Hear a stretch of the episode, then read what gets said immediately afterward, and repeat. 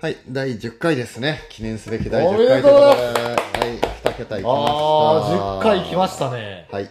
ということで、今日のテーマあはー記念すべきということで、はい。同期、同期。同期。僕らの同期。はい。ああ、同期か。あ同期って、いや、俺他の代知らないんだけどさ、うん。うちらの代は、まあ、女性の話を言ってね、うん。うちの男子は仲良かったよ。うん。うん。うん。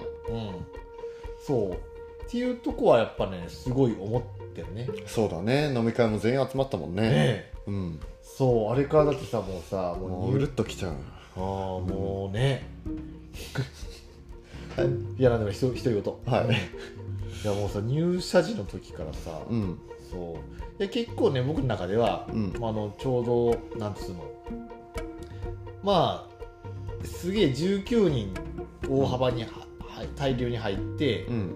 でその時でちょっと確かあのすごいベンチャーブームだったじゃんうん。ベンチャーブームの終わりぐらいでみんなドカッと入って、うん。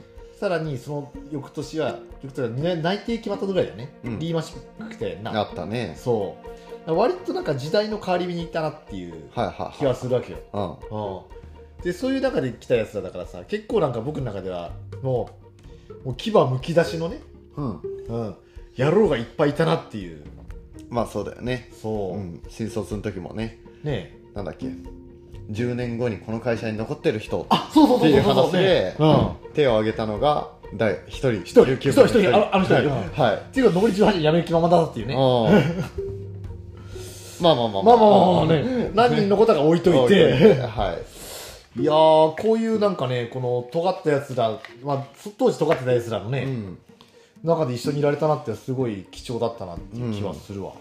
あーいいねそう、やっぱ、あの、別に頻度は高くなくて、たまに会いたくなるね。